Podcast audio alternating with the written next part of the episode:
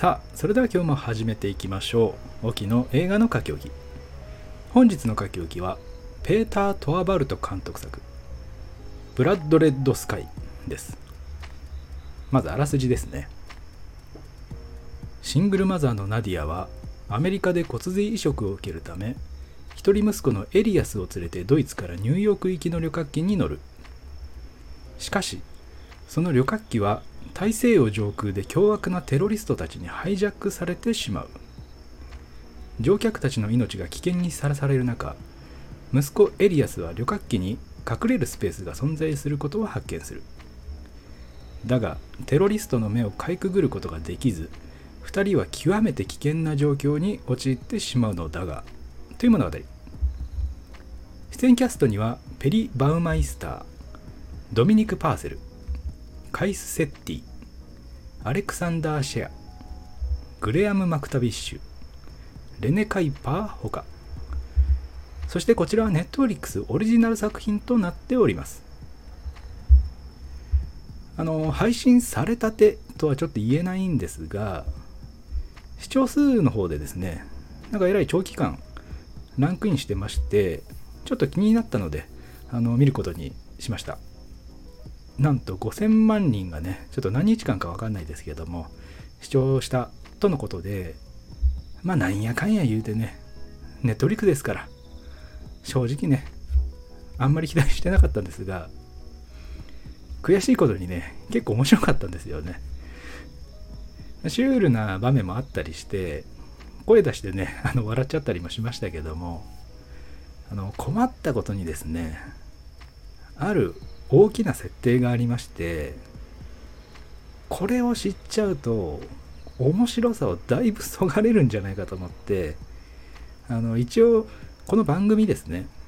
ネタバレややありということは目につくようにはしてありますが極力ですねちょっと知恵を絞っていろいろ触れないようにね喋っていきたいとは思いますが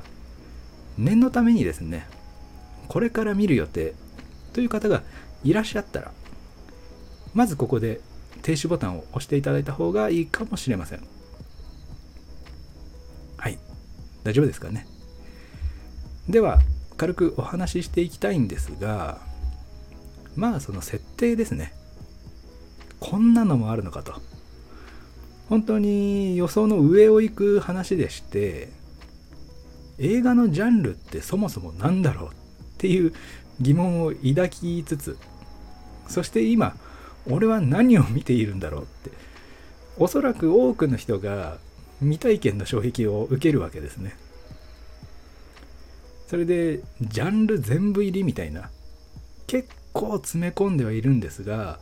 それでも映画として成立しているっていう凄さですよね。しかも面白いというおまけもついてるんですから。これはもう価値のある映画と言っていいと思います。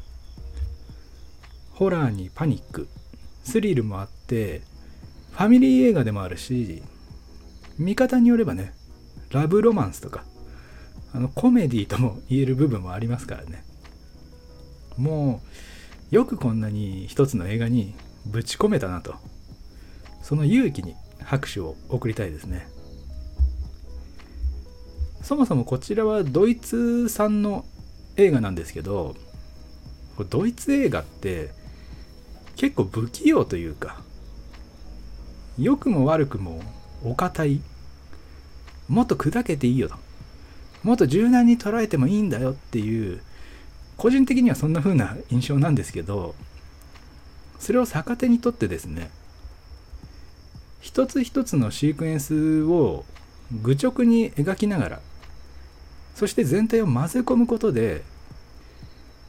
ちょっと偶然の産物とも言えなくもないもう一回これぐらい面白い映画作ってって言われても多分できないんじゃないかなっていうあの感じではありますけども結果的にねあのそういうそれが面白さにつながっていると思うんですよね。劇中の説明も必要最低限むしろ少なめだったかもしれないですけどそれでも伝え方がこう真面目なので話が迷子になることもなかったですからその辺もね良かったと思いますね。えー、随分とあのいいことを並べてきましたが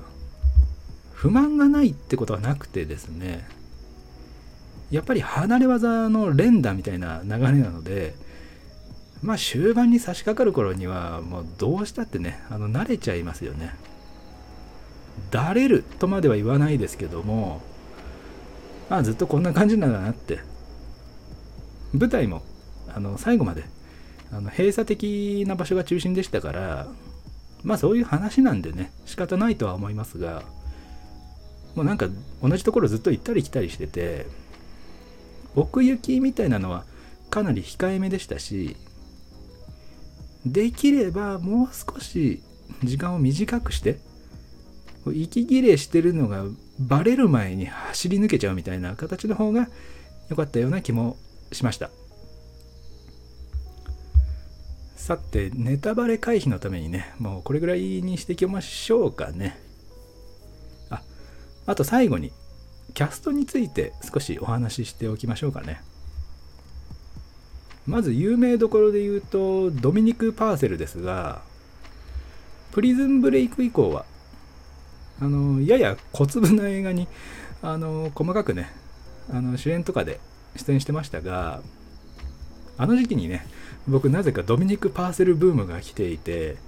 あの TSUTAYA で借りてきてもう本当にいろいろ見てきたんですけど